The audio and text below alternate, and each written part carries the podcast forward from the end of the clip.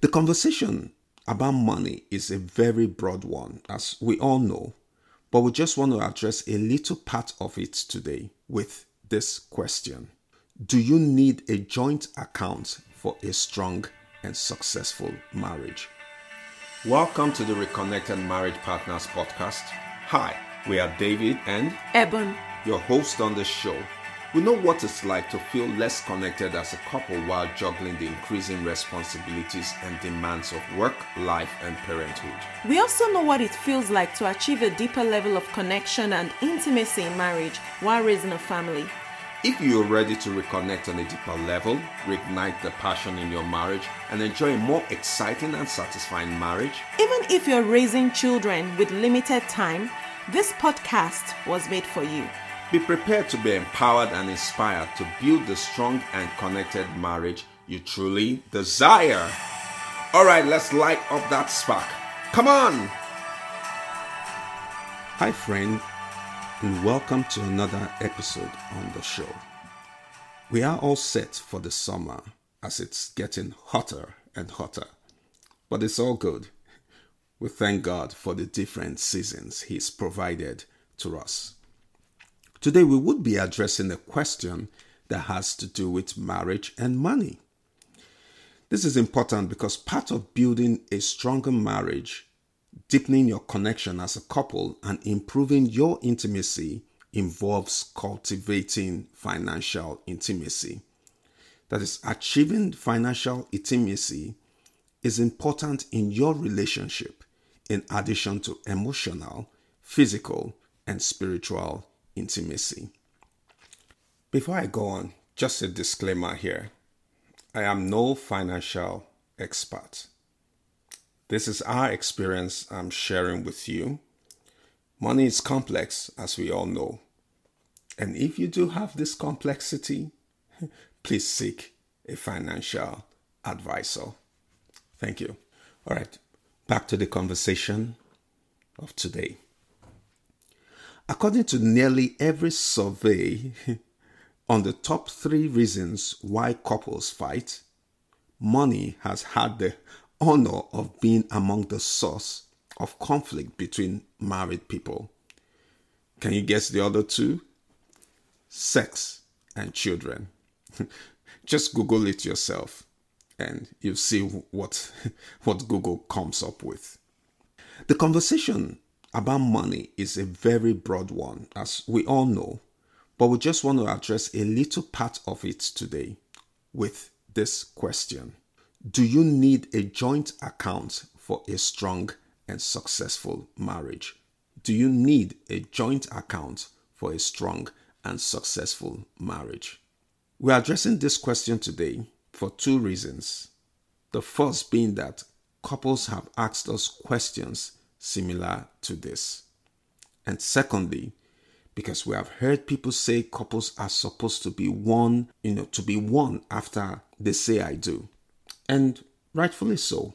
Then there is this expectation that since they have become a couple by marriage and since they are one, they should do things together, including having a joint account.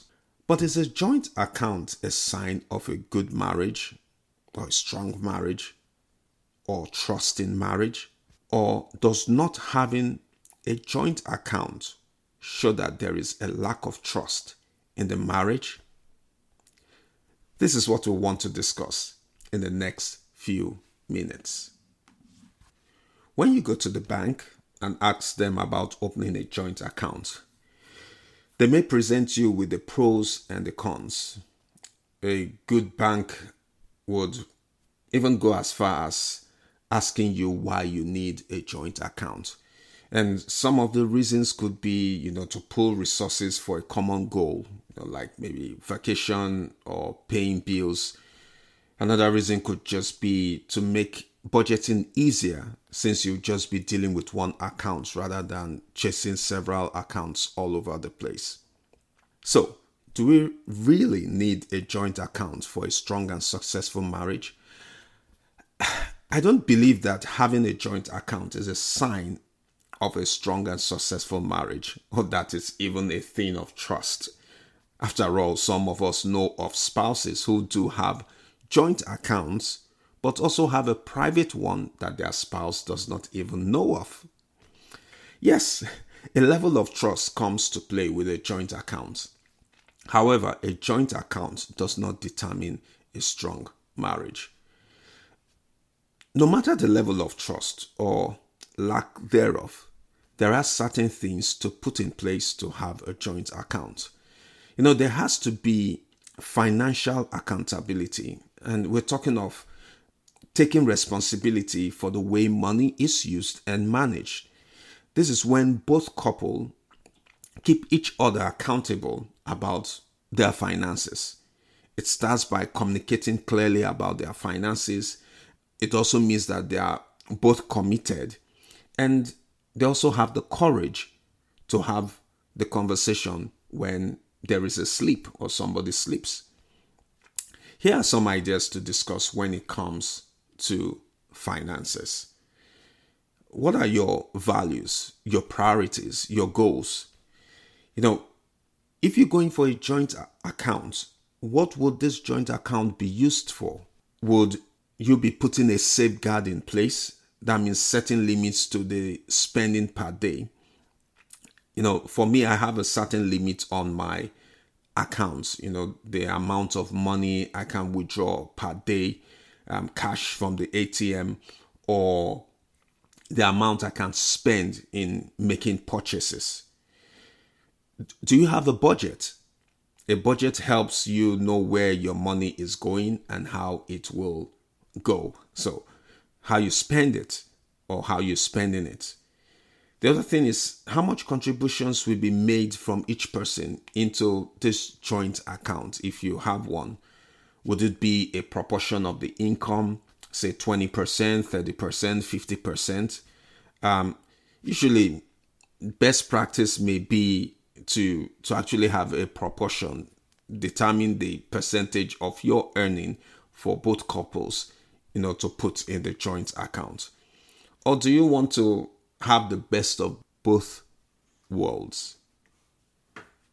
Well we could call it best of both worlds because we're looking at um, the joint accounts and the separate accounts. You know this allows for both shared goals and personal goals as a family, we operate both joint and separate accounts, and this has worked well for us. We, we both came into the marriage with our different bank accounts, but we still decided to open a joint account to meet a certain goal or certain goals. It changes from time to time. The fact that we also have different accounts does not excuse or give me the right to spend the money in my account without being accountable. Neither does it give her the right to spend the money in her account the way she wants to. There still has to be that accountability. Why? Because her money is mine and my money is hers. So the whole money is ours. This is what has worked for us. And I just advise you do what works best for your home. In rounding up, no matter where you are, whether it's having a joint account, having separate accounts, or having both separate and joint accounts, what is important is that financial accountability and responsibility you know, you need to continue to communicate. Don't wait till when there is a fight to discuss about money. Consider scheduling a weekly or monthly money date in a relaxed atmosphere and, you know, discuss your finances. Have a budget and do your best to stick to it. The more you talk about money, the more comfortable you will be talking about money. So, what are you going to do about finances in your home? Thank you for listening. That will be all for today. Till next week, when we bring you another inspiring and exciting episode. Stay connected. God bless you and yours. Shalom. If you like that among show, Please don't forget to leave a review. to spread the love. Hi, friend. If you've been inspired or found value in this episode, one of the best ways to thank us is to leave a written review on Apple Podcast. We would love to hear from you. Please feel free to share this episode with friends and family, and together we can build stronger marriages, families, and communities. Stay connected. Shalom.